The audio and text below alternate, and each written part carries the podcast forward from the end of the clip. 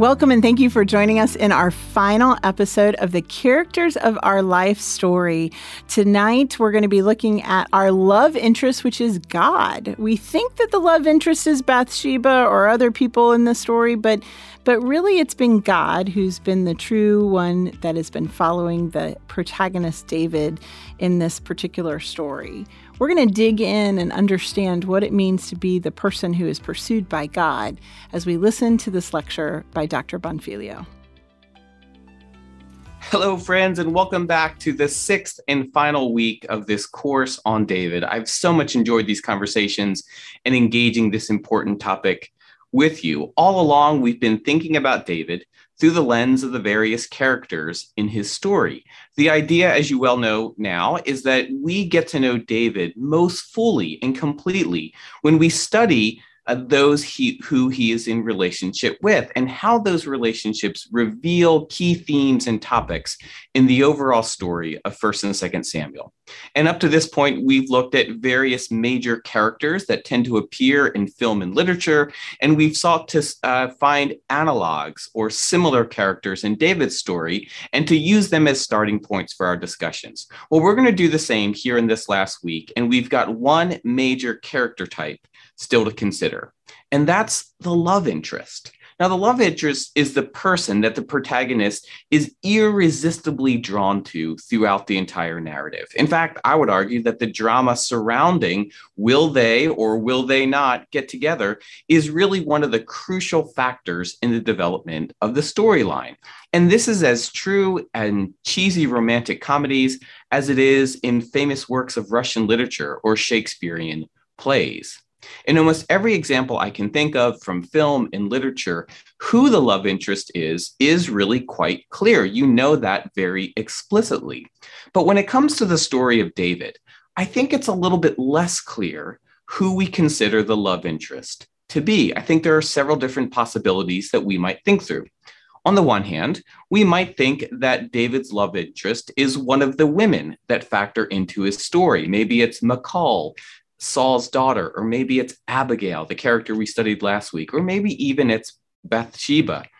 David is said to have eight wives in the story of 1st and 2nd Samuel, which is a curious fact in its own right. But what is of note, if you read the text carefully, is that the text never says that David loved any of these women. Now, that doesn't necessarily mean that he didn't love them, but the text does not highlight David's love for any of those women. The closest it gets to is the story of Abigail, which is found in 1 Samuel 25. If you recall in that story, David is taken by Abigail and he seeks to woo her or speak tenderly to her uh, to invite her in to marriage. And I think this is as close as we get to David showing affection to women in this story. But here again, the text stops short of saying that David loved Abigail. Now, I tend to think that David probably did love Abigail. But what's of note is that after 1 Samuel 25, in which Abigail is introduced, she plays no major role in the story of David. In fact, the only other time that we encounter her name in 1st and 2nd Samuel is in several lists that name the women David was married to. So even if David does love Abigail, um, it, it, would be a stretch to say that their relationship drives the plot forward in the way that most uh, protagonist love interest relationships drive the plot forward in film and in literature. So, what other possibilities might there be? Well, another thing we might consider is if Jonathan is David's major love interest in this story. If you remember back to our conversation about Jonathan earlier in this course, we noted that when he is introduced in 1 Samuel 18, it is said that Jonathan loved David. Uh, as his own soul. And in the chapters that follow, we see that love relationship or, or the ways in which Jonathan loves David get worked out in really significant ways. However, here again, the text never explicitly says that David loves Jonathan. It says that Jonathan loves David, but it doesn't explicitly name the reverse. The closest that we get to is that really uh, mournful hymn of lament that David uh, prays after he has found out that Jonathan dies. It's in first, excuse me, second Samuel chapter one. And in it, if you recall, he says with respect to Jonathan, your love to me was wonderful, passing the love of women. So David acknowledges how deeply Jonathan has loved him, and he acknowledges how valuable that love is to him. But the text again stops short of saying that David loved Jonathan. Now, here again, I think we can reasonably infer that David did love Jonathan, but it's notable that the text does not explicitly name that fact. So, if David's major love interest here in 1st and 2nd Samuel is not the women he's involved with, and if it's not quite Jonathan, who might it be? Well, I think the next possibility to consider is that it's God, that God is David's major love interest throughout the story of 1st and 2nd Samuel. And I think this idea has some potential to it. In one level, we could argue that David's relationship with God is the very thing that drives the drama and the plot forward throughout these two books in scripture in much the same way that the protagonist love interest relationship drives the plot forward in Shakespearean plays or Russian literature or romantic comedies. Um, or, as a further dimension of this, we might think about that uh, David sins and uh, his rape of Bathsheba and murder of Uriah. We might think of that incident uh, rupturing the relationship between the protagonist and his love interest, God. And we might then think of the ensuing narratives, including uh, David's confrontation, uh, excuse me, Nathan's confrontation of David and all that follows, as a way in which David and God become reconnected after the fissure in their relationship. This too would have parallels to romantic comedies and other films and literature, insofar as it's very common for the, the relationship between the protagonist, protagonist and the love interest to somehow be disrupted. Maybe it's by uh, a misconnection or uh, it, the relationship is unreciprocated in some fashion, or maybe there's a breakup. So that's a common trope and motif in romantic comedies and films uh, that we could argue is also present in the story of David. So I think all of this is possible. And in many ways, seeing God as the love interest, uh, I think, is more compelling and more persuasive than seeing David's wives as his major love interest or even Jonathan. Even still, the picture is not as clear as, me, as we might think. In fact, in 1st and 2nd Samuel, very little is said of David's faith or David's relationship with God. Just as the text never says that David loved Jonathan or the wives he's married to, the text never explicitly says that David loved God. And that might be surprising and even a little bit odd because we tend to think about David as this faithful character, as this faithful disciple, as this faithful follower of God. But the text in the end has really little to say about David's faith or his spirituality more broadly. All that we have are several uh, small texts that give us a little bit of a window into who David is as, uh, as a follower of God. One of those windows is 1 Samuel 13 14, which refers to God seeking a man after his own heart to replace Saul on the throne. Now, we know that this man after God's own heart is David. And many readers of scripture interpret from this verse that what this is saying is that God is looking for a man, namely David, who is like God, that is, whose character and faithfulness is, un, is like God's own character, represented here in the language of God's heart. And that certainly is possible. But the Hebrew beneath this phrase is less clear that it means this. The Hebrew that gets translated after, as in after God's own heart, uh, actually means something closer to according to God's own heart. Read in this way, what the text is suggesting is not that God is looking for a pious man, but that God is going to make a decision about who will replace Saul according to his own criteria, according to his own heart. He's not going to look at what humans look at when selecting a king the height, the strength, the uh, the, the right lineage, the right family, the wealth. God's not going to use those criteria. It's not going to be according to human standards that God selects a new king. Rather, it's going to be according to God's standards that he selects a new king. So this might not give us as much insight into David's character as we sometimes think. Now, another window into David's spirituality or uh, uh, feelings towards God might be found in 2 Samuel 22. This poem or prayer, if you will, brings us back to an earlier part of the story, to where David is still uh, being pursued by Saul, and Saul is trying to kill David. And this prayer is like a prayer of thanksgiving for having been delivered from Saul's efforts to kill David. Let's look at the first seven verses of that prayer. Uh, and this is supposed to be David speaking these words The Lord is my rock, my fortress, and my deliverer, my rock, my God, in whom I take refuge, my shield and the horn of my salvation, my stronghold and my refuge, my Savior. You save me from violence. I call upon the Lord who is worthy to be praised, and I am saved from my enemies. For the waves of death encompass me, the torrents of perdition assail me, the cords of Sheol entangle me, the snares of death confronted me. In my distress, I called upon the Lord. To, to my God, I called from his temple. He heard my voice, and my cry came to his ears. This, friends, is truly remarkable language. Note the imagery in the second and third verse here. These all of these metaphors that are describing God as a shield and a rock and a fortress and as a place of refuge. Here we encounter a set of evocative metaphors, each of which builds upon the other in expressing the way in which God is David's source of protection and provision.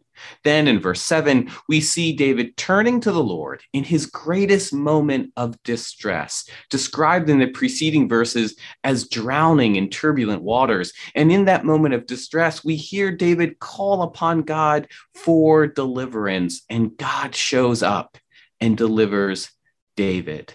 Um, later in the psalm, David reflects upon his own character and obedience. Reading then from verses 21 through 25. David says, The Lord rewarded me according to my righteousness, according to the cleanness of my hands, he has recompensed me. For I have kept the ways the, of the Lord and have not wickedly departed from my God. For all his ordinances were before me, and from his statutes I did not turn aside. I was blameless before him, and I kept myself from guilt. Therefore, the Lord has recompensed me according to my righteousness, according to my cleanness in his sight. Reading these lines at face value, and we get the sense that David was a pious and upright, law abiding citizen and king. He was a model of faithfulness in thought, words, and deeds. This is the typical way that we think of David. And from this, we might well infer that David's primary love interest is, in fact, God. But by now in this course, these words I'm suspecting are probably striking you as somewhat odd or a bit discordant from what we know from the rest of the narrative. For we know for certain, as we read the entire story of David, that David was not blameless in the sight of the Lord, and that he did, in fact, in many occasions, turn away from God's laws and God's ordinances. God's ordinances were not always before David. God's law did not always direct David's life. This, at best, this prayer is sort of a whitewashed or sanitized version of David's actual track record as a king and as a human being. Further, we know that the Lord did not reward David according to his own righteousness or obedience. Now, yes, God did select David and God did anoint him and God did give him an everlasting promise. But outside of this prayer, the text never gives us reason to think that that anointing, that choosing, that blessing was uh, on the basis of David's own merit. In fact, if we look back to 2 Samuel 7, that text that we have seen again and again in this course, where God does offer David this everlasting promise, it is clear that God's promise to David in that text is pure gift. That is to say, it's an act of unmerited grace. It's not a reward. It's not a way of, of patting David on the back for being such a good guy and such a faithful follower of Yahweh. It is a pure gift given to David on the basis of God's uh, chesed or loving kindness, not on David's track record or moral character. So, what's going on here? How do we make sense of 2 Samuel 22 and the language in light of what we know about David? How do we understand this prayer in relation to what we know from other parts of the story? Well, on this point, most scholars point out that these words, the words of 2 Samuel 22, do not fit into the narrative flow of 2 Samuel. And that's probably relatively obvious to you because by the time we arrive near the end of 2 Samuel, David is old and advanced in years. But 2 Samuel 22 brings us back to an earlier moment. Uh, where David was fleeing from Saul. So, this is something of, a, of an appendix appendix. It's a tack on to the story. It's something that has been added later to give us further insight into David. But there's another thing to notice here, too. Uh, and what scholars point out, and what's going to be readily evident to you as I put these two texts in relationship to one another on your screen, is that there was a close correspondence between 2 Samuel 22 and Psalm 18 you can see here on your screen that the words are almost exactly identical. And what you see here in the first few verses on your screen is true of the rest of the psalm and the rest of Samuel, uh, 2 Samuel 22 as well. It's as if there's almost a carbon copy of the psalm in the words of 2 Samuel 22.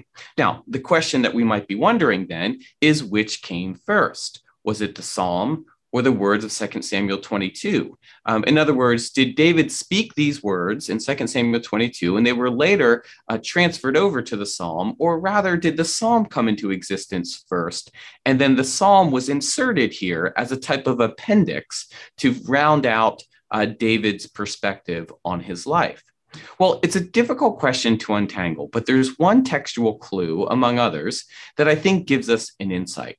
Let's look closely at verse 7 in 2 Samuel 22. It reads, In my distress, I called upon the Lord.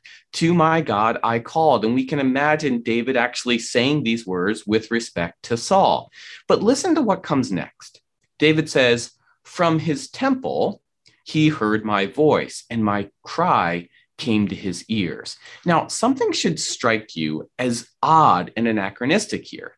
See, we know that David did not build the temple. The temple was not and could not have been around uh, if David actually said these words in the context of 1st and 2nd Samuel. It's not until Solomon that the temple is built. So it doesn't make sense for David to have prayed from his temple, he heard my voice because that structure, that institution simply was not in existence during his lifetime.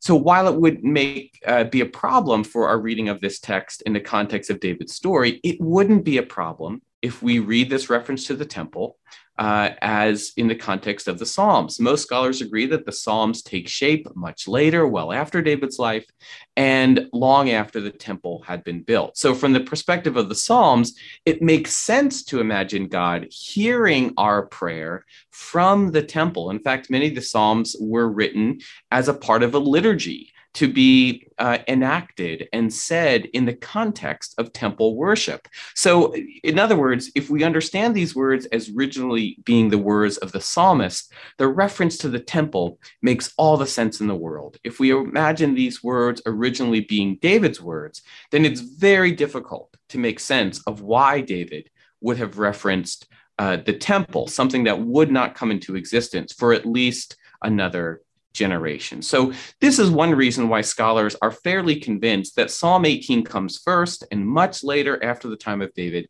and then is later inserted here into 2 Samuel 22. So, these are not necessarily, uh, and almost certainly not the words of David. Now, that being said, none of this means that David is uninterested in God. The point I want to make is this if we only had the story of 1st and 2nd Samuel to go on, if that's all that we knew, the right, if we could take those two books out of scripture and that's all the information we could glean about David, we likely would not come away with a strong sense that God was often on David's mind, nor even that David was a man of great faith or great moral character. We only have a very dim view of David's faith perspective and his spirituality, and we might have serious uh, questions about whether or not God really was a major love interest for David. So, then, if that's the case, where do we get this well established idea in popular Christianity that David was exemplar was an exemplar of faith, that David really did love God and that we should emulate him. Well, I think that this view is primarily based on what is said of David in other parts of Scripture, not 1st and 2nd Samuel, but other parts of Scripture. Let me give you a couple examples. As we've talked about earlier in this course, there is a second version of David's story, a version that parallels the events in 1st and 2nd Samuel, um, but is a much shorter, abridged version of it. And that version of David's story is in 1st Chronicles 10 through 29. And as we have mentioned before, the version of David's story found in second, uh, excuse me, 1st Chronicles 10 through 29 leaves out almost all of the bad moments in David's story. So there's no rape of Bathsheba, there's no uh, murder of Uriah the Hittite, and various other, uh, there was no s- struggle with David's uh, kids, there's no rebellion of Absalom. All of the things that might, might cast doubt on David's character or David's faithfulness is left out of the version found in First Chronicles. So if one reads First Chronicles, one really gets a very different sense of what sort of man and king David was. And I think from reading First Chronicles, one can more reasonably suggest that God is David's love interest. So that's one other part of Scripture that that forms uh, our sense that David was indeed a man of great faith. The other, of course, are the Psalms. For a long time in Christian uh, tradition, it has been assumed and thought that David is the author of the Psalms, or David is the author of at least most of the Psalms. And there's several reasons why uh, the church has tended to think this. One, uh, because in the story of 1st and 2nd Samuel, David is known to be a musician. He plays the lyre or a stringed harp like instrument. And we know that the music, that the Psalms are musical and lyrical. They were meant to not just be said or read, but they were meant to be prayed and sung in the context of worship. So this idea that David is a musician often then goes to this idea that David wrote the Psalms. The other reason uh, why uh, mo- many Christians think that David wrote the Psalms is because of what are known as the superscriptions in Psalms. These are brief notes that precede the first line of a psalm and that says something about the context uh, and provides some information about the psalm. Now, in many of these cases, in fact, in 73 of the 152, 150 psalms, um, reference is made in the superscriptions uh, to the psalm being, quote, of David, of David. Now, sometimes all we read is that the psalm, all that the superscription provides is just that. It's a psalm of David. And you see that here uh, on your screen with respect to Psalm 11. In other cases, we, pro- we are provided through the superscription much more detailed information and not just says that it's a psalm of David, but it names a circumstance in David's life in which this prayer would have been created, said, or prayed. And we here we have an example from Psalm 51, uh, which is David's confession after his sin with Bathsheba and Uriah. There are a number of other examples of both types of superscriptions. So it's on the basis of these superscriptions, which refer to the Psalms as being of David, that many have concluded that these are David's words. And if that is the case, and we read the Psalms and then work backward to sort of create a picture of David's spirituality, then surely we do uh, come up with a portrait of David as a man of deep faith, because the words of these Psalms, their praise, their thanksgiving, their doxology, express a profound sense of trust and love in God. And so, if these are truly David's words, then I think that would bolster our sense that the major uh, love interest in David's life is indeed God. But here again, things are not quite so simple. Most scholars uh, agree that David, it's very unlikely that David is the actual author of the Psalms. And there's a couple reasons why scholars think that. For one, these superscriptions that we have referenced are not originally part of the Psalms. That is to say, when the Psalms first come into the existence, they do so just as discrete prayers without the superscriptions. The superscriptions are added later by interpreters of Scripture uh, as sort of a reference point for how to think about these Psalms. So they're not actually originally part of the Scripture itself. They come along much later, perhaps uh, even 500 years later, if far into the post exilic period, is when these superscriptions come into existence. So they're not exactly like the uh, like the author page in a book. If you open a book and see on that first uh, cover, first cover page beneath it, it says, you know, written by, published by. We shouldn't read the superscriptions in that sense because they really aren't originally part of the words of the Psalms themselves. That's one reason. The second reason to doubt uh, that David wrote the Psalms is actually has to do with grammar. The phrase of David in Hebrew is La David. And you can hear David there, that's David's name. And the La in La David uh, is a preposition. Now, this preposition, like many prepositions in Hebrew, is very flexible. And on occasion, it can mean of, but this actually is a very rare use of this particular preposition. So if I wanted to say Liz's computer, or the computer of Liz, or even the computer that Liz made. There's a lot of ways to say that in Hebrew, uh, none of which feature the preposition la. So if one wanted to indicate that David wrote these psalms, or that these are David's psalms, or these are psalms of David in the way they're typically understood, one in Hebrew would not use the construction la David. They would use something else. There would be very uh, good and widely recognized grammatical constructions that would describe David as the author of the Psalms, if that's indeed what the intention was of the superscriptions. So, what does la mean if it doesn't indicate authorship or possession? Well, there's a couple different possibilities. La can mean um, about, as in sort of in reference to. And if that's the case, then to say that this psalm is La David, then it's a psalm not necessarily written by David, but it's a psalm that can be read as referencing David, or it can be a psalm that's read uh, about David. Uh, David, in this case, is the subject matter of the psalm, but not necessarily the author. Another thing that La can mean is uh, it can mean in the manner of as in this prayer or this psalm is said in the manner of how David used to pray, but these aren't actually David's words themselves. Third and finally, and this is probably the best uh, and most grammatically sustainable uh, suggestion, is that la means to or for in the sense of being dedicated to or for. So, when read in that way, the psalm isn't of David as in his own writing, but this psalm is written by someone else at a very different time and has been dedicated to David. It's offered on behalf of David. It's sort of like if you uh, see some academic books, um, there might be a preface, and the author says something about how this book is dedicated to her husband or to her child or some other such thing. Well, that would be probably the best grammatical way of reading these superscriptions. These Psalms are dedicated to David, or rather to the memory of David, but it's not suggesting that David wrote these Psalms. So, if that's the case, then the words of the Psalms are a less reliable window into David's actual character or into uh, this question of whether God is truly David's love interest. So, with all of that said, let me return to where we began. Um, is there truly a love interest in 1st and 2nd Samuel? For David, it's it's obviously not the women he marries, nor is it obviously Jonathan.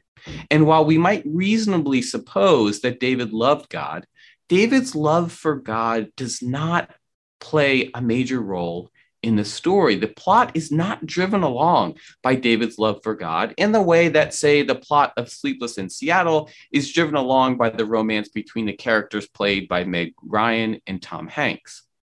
Even still, I want to suggest, friends, that the idea of a love interest is a relevant one for thinking about the drama in 1st and 2nd Samuel.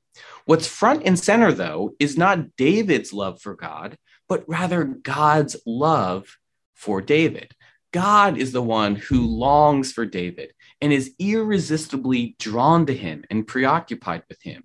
Um, it's God is the one who makes promises to the one he loves and faithfully fulfills those promises despite the errors of the one loved. It is God who is heartbroken when David is unfaithful, and it is God who continually comes back to David despite all of his faults and his failures.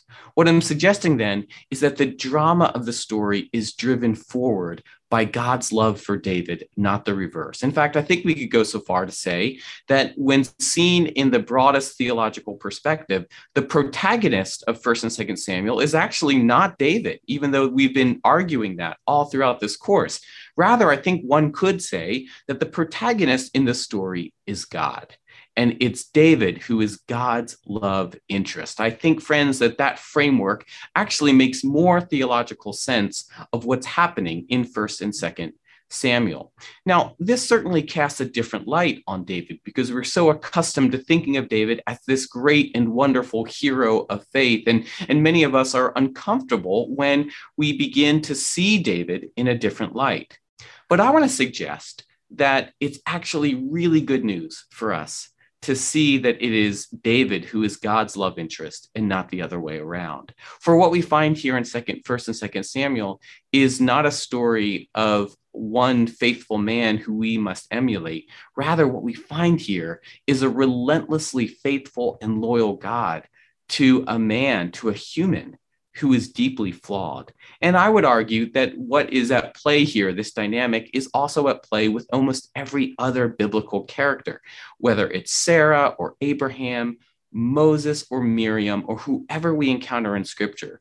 They are at times models of faith, but none of those characters are perfect. And all of them, in fact, have deep and significant flaws. And if the Old Testament is a story about anything, it's a story about a God who sticks with a people who continually wander and stray uh, into sin, into doubt, into idolatry, and to injustice. And the good news of the Old Testament, friends, I think is the good news of the New Testament. It's the good news of God's gift of grace to all of us, that God sticks with each of us despite our own moral failures, despite our own doubts and inconsistencies in faith. Maybe our sins and failures aren't David's. Surely for many of us, they look different, but maybe, friends, we each can see ourselves in David, or maybe there's more of David in us than we would like to admit. Um, that's certainly the case for me. And friends, I find that to be um, something uh, encouraging in the end, because from these stories, we learn of a God who sticks with us, who forgives and who relents from punishing, and whose promises remain steadfast even when we are at our worst. And that was the case for David. And thanks be to God that it is the case for many of us. Friends, this brings us to a close of our series on David. I've had a ton of fun engaging this topic with you. There's one more discussion uh, session to follow, and I'm going to turn things back over to you all for that conversation. Thank you so much for engaging and for being a part of this course, and we look forward to doing more things like this with you in the future. Until then, take care and be well, friends. Bye. For our office hours conversation in this final episode, both myself and Melissa join the professors from Candler as we begin to understand what it means to be pursued by God, about how that grace in our lives is God chasing us and trying to love us and help us put God first in our life. Let's listen in.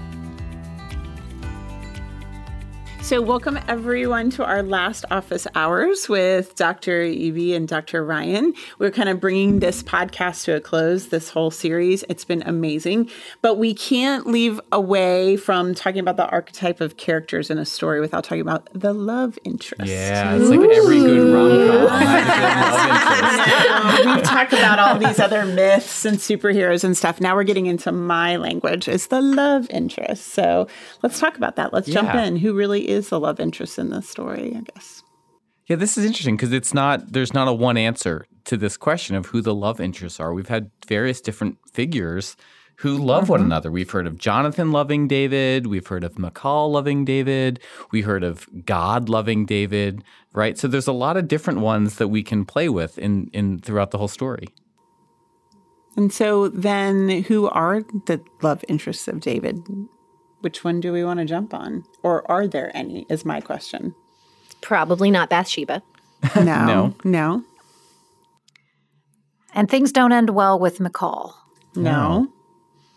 And even Abigail, who's like this really, um, really amazing woman. I mean, she's got some chutzpah, you know. Um, she even gets sidelined after a while. You know, we don't hear much about her, and so where is that that character Yeah. that just doesn't let go? Yeah. And, you know, interestingly, just from like a grammatical perspective, David is the object of the verb love uh, numerous times, but David is never the subject of the verb love in these texts. And that doesn't mean that David didn't love anyone, but it, it means that from as we encounter the story, it's ambiguous who David has loved. Like we don't hear that David has loved Jonathan. Maybe a hint of it in David's lament for Jonathan after he dies, but not in the story itself. No, we make so much of the love between these two, but the truth is, as we've said earlier, Dr. Eby, you said it a couple weeks ago, th- Jonathan loves David, but David never says he's loved. Even in lament, it's more of look how much he loved me. Yeah. And it was so wonderful. the only I think the glimpse is what you brought up is when he goes to Jonathan's son and brings him to the table. There is a sense of and now is that caretaker? Is that is that love? I mean, I think David loves himself. Mm. That's a very obvious one of his interests is the love of himself and his Yeah. power. That's the ego again that we Right. talked about earlier. Right. And I think it's that that's where the nemesis ego character comes in because I think it's a constant struggle for him. Because if I look at the Psalms, I do see him trying to love God and him trying to put God first and wrestling with that nemesis ego struggle within himself of who's more important here. Um, but even that is uh, love. God protect me. God show me favor. Um, so so I don't know. I don't know that we ever get that. Well, and if you go back to our conversation about the antagonizer, this question of his authenticity and when what what is he trying to do? Is there always something something uh, motivating what he's doing that that might not be fully authentic to him? That it's it's motivated by that love of power, that love of himself, that needing to to prove his worthiness. Um, yeah, I I don't know. I don't see love from David. Um, and I wonder if that's some of the the I- flaw may not be the right word, but flaw in his character. That That's that's why he struggles throughout his whole story. That it's ups and downs constantly, and he hasn't found an object for him for his love. Right. And one of the things that maybe that makes me wonder is maybe we've gotten it wrong all along. Maybe David is not the protagonist of the story. And the question isn't, well, who is who are David's love interests? But maybe it's that God all along has been the protagonist. And so what the question we need to ask is who are God's love interests? in this story. And I think that's David. I think that's what's clear from these narratives is that David is God's love interest, not necessarily the other way around. Well, when we talked about that this last Lent, we went on the hero's journey Mm. and kind of walked Mm-hmm. through that. The protagonists, we try to be the heroes of our own story, which which David struggled with. Mm-hmm. Um, but the real hero in the end is always God. The real protagonist is the one who writes our story into being. The one who comes, and the real protagonist for us would be Jesus. You know, Mm-hmm. that the divine playwright writes into our story and invites us to take the stage with. And and so yeah, I that that that driving hesed, that loving faithfulness of God, no matter what David does, God does not relent. God does not Yeah. leave him. Um, is the story of the entire Bible, and it's That's the right. story of us as well. We are the love interest that God does anything to do to to continue the story that He wrote. That I think that's so true because I I read so much of Israel into David's story. You know, hmm. like you, you have these two warring households, these and they're so they're so unbelievably close. That's the thing is that they're so when you look at the tribe of Benjamin and the tribe of Judah, they're literally next door neighbors. these they're they're practically the same people. They have even the same common enemies. And when David chases away the enemies of Judah, he's chasing away the enemies of Benjamin. So these these houses are related, like more than just you know being being uh, being close. And so when we look at David's family at war with itself, when we think about his children killing each other, what we're really seeing is this bigger picture of Israel. And so God's love for David, God's promise of faithfulness to David, is also in some sense God's iteration of his love for Israel. And what's interesting is all the things that God promises to do in 2 Samuel 7 for David, these are the promises God has made to Israel about protection from enemies mm-hmm. and loving and nurturing your offspring and giving you what you need to grow and being steadfastly with you. These are all the things that God promised Israel. We, we can read those at the end of Deuteronomy. All of these covenant promises um, are right there. Yeah, that's right. And, you know, just playing with this idea that God's the protagonist, not just of this story, but of all of Scripture. It makes me think of, you know, I, I, think of Shakespearean tragedies, this idea of unrequited love, where there's one person loves another, but it's not returned. Is that not the story of all Scripture and of David, of like God loving people who don't typically or even often love back? What do y'all think of that? Mm. Well, I think when you talk about this being a metaphor for Israel, when you talk about how we how we use scripture faithfully, we look at these characters in scripture and and we often uh, boil it down. I think, Ryan, you said this um, in another conversation we were having. We boil it down to let's lift these people up so we can emulate them. And when we look at the whole of David's story, it is not a story we necessarily want to emulate. And yet, it probably represents the stories we actually are living. Yes. True. Yes. Is that we have ups and downs. We have moments of failure and, and moments of victory, moments of of uh, of of living into our highest moral ideals, and moments where we disappoint even ourselves. Yeah. And so when we take the, the character out of the the protagonist seat and we put God there, you then are able to shape your own story in light of this in a different way. So let me ask on that just further, because I love how you're putting that, Melissa. Would you say that it's good news that David fails in this story, and that it's not a story about God, uh, excuse me, David's love for God, but that it's a story about God's love for David? In what way is that good news? What way is that gospel for us to hear that message in this story? Because it is our story, and and and even though uh, was it Paul that says he was a man after God's own heart. There's still something I want to cling to about that because it reminds me when I read the story that, yeah, he failed and so do I. God still loves me. And so I'm going to try. Yeah. I'm going to try as best I can and I'm going to fail again. Mm-hmm. And, and God's still going to love me. Mm-hmm. And so mm-hmm. I don't know that we can ever match the love, loving faithfulness that hesed of God. Mm-hmm. But if I'm on a journey to continue to try, um, and if I'm on a journey to wrestle with the nemesis of myself, you know, and continue to to let that hesed be my north star. Um, yes, it's unrequited love, but it's unrequited love on a journey of of us together. Mm. If that mm. makes sense, I don't mm-hmm. know. Yeah, and that phrase uh, that comes up, I'm forgetting now what chapter it's in, uh, but where it's said of David that he, I think it's chapter 12, that he's a man after God's own heart. And that makes us think that, like, oh, like David has this like godlike heart. He's a really pious person. But to geek out on the Hebrew for a second, that phrase um, can be read quite differently. It's it's a man. Um, God chooses David according to his own heart. That is, according to the way God mm. views the world. That's from where he makes the decision, not according to the standards of the world. He doesn't tall that doesn't pick the tallest man, the eldest son. So it's not a saying about no, David was a real pious guy. It's just that no, God chose the way God chose, not according to his standards, not the standards of the world. So it might be that in the end that God isn't or David isn't a man after God's own heart in that sense that we often think it is. Except that I want to live up to that.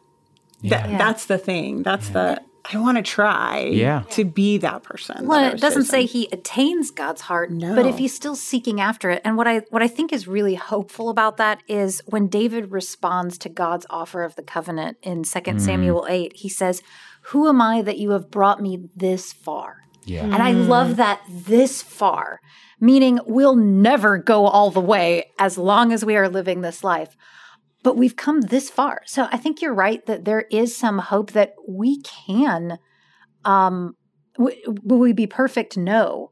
But look how far God can bring us and look mm-hmm. at how much mm. further we can go. That it is a journey, that it is a constant seeking after. And that's the thing that God rewards. Not that someone has attained my heart, but that mm. they're still after it. They're still they're still seeking that. and that's and that's love right Yeah. if we if we talk about that traditional idea of a love interest or or romantic love. If we think about partnering with someone in life it's about someone who's willing to stick with you. Yes. it's and go through the whatever whatever comes. And it's not about having it all figured out from day one. My husband and i joke that um, we're not the people we married.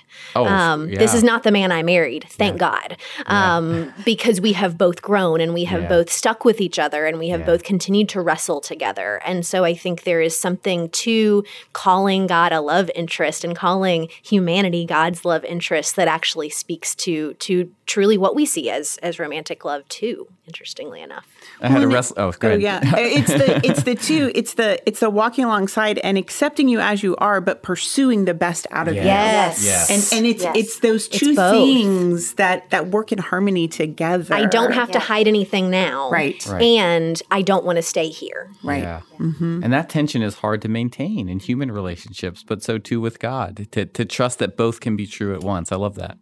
Well, and and John Wesley, I mean, from our our understanding, you know, being perfected in love has to do with I can learn. I mean, he believed we could learn to love others as God loves, but that's others. it doesn't say we can learn to love God the way God loves us. Uh, Yeah. And I wonder if there's something in that because because to be able to do that means God's love is is somehow there's a, a boundary around it that we can get our mm. arms around and I don't think we want to. And so I think it's always unrequited love because I don't want to get my arms around and be able to love the way God loves God because God's love is limitless. Yeah, and that's the difference in the story is that that is that's what Scripture speaks to is a different quality and sort of faithfulness. Uh, I had a wrestling coach who talked about like commitment in terms. He had this word stick to itiveness, and I love it's a made up word, but I, it actually makes sense of God, right? It's, it, Scripture is a story about God's stick to itiveness with us in all of our failure, failures and all of our flaws and doubts and squabbles. God sticks to it with us, and yet also calls us to be something uh, different, something better, something more fully reflective of what God's image uh, ought to be in the human person. Uh, it makes me think of uh, that that we've used the word wrestle, and you know, you think about Jacob, you know, wrestling God, and I know Ryan, you, you were a wrestling coach, but I you can't wrestle and not simultaneously embrace. Yeah. Hmm. You know, so this mm. this beautiful image. There's of, intimacy. Yeah, That's you right. you can embrace what is great and what is lovable, and you can wrestle out and want the best for someone and want them to be um, made better and made even more whole. So this this this dual embrace and wrestling is what love looks like, you know. Mm-hmm. And I think that that's beautiful that Israel gets its name from that very act of mm-hmm. struggle Right, that is both difficult and beautiful. Yeah, to be a people of God is to be Israel, is to be someone who wrestles with God and not resolves it, but is in that process of wrestling with God. And even the way that word is is is made, Israel, again to geek out on some Hebrew, um, it's it's it's a verbal form that implies a continuous nature to it. It's not once and resolved. I wrestled with God, I won or lost, and now it's done. But that that's the vocation right? That's the vocation of a disciple is to be one who wrestles. And I say that not just because I'm a former wrestling coach. Well, it, it it moves us past this idea that somehow we get to an age of discipleship, you know, and it's we talk about it a lot around here. There is no age of retirement. Um, it, you're it's always growing, just like there is no end of the. We talk about marriage or or being in love with someone as a continual growth pattern towards one another, and as you continue to develop and grow, you're still going to grow towards one another because you'll never. It, it's an infinite movement. Mm-hmm. yeah, that's great.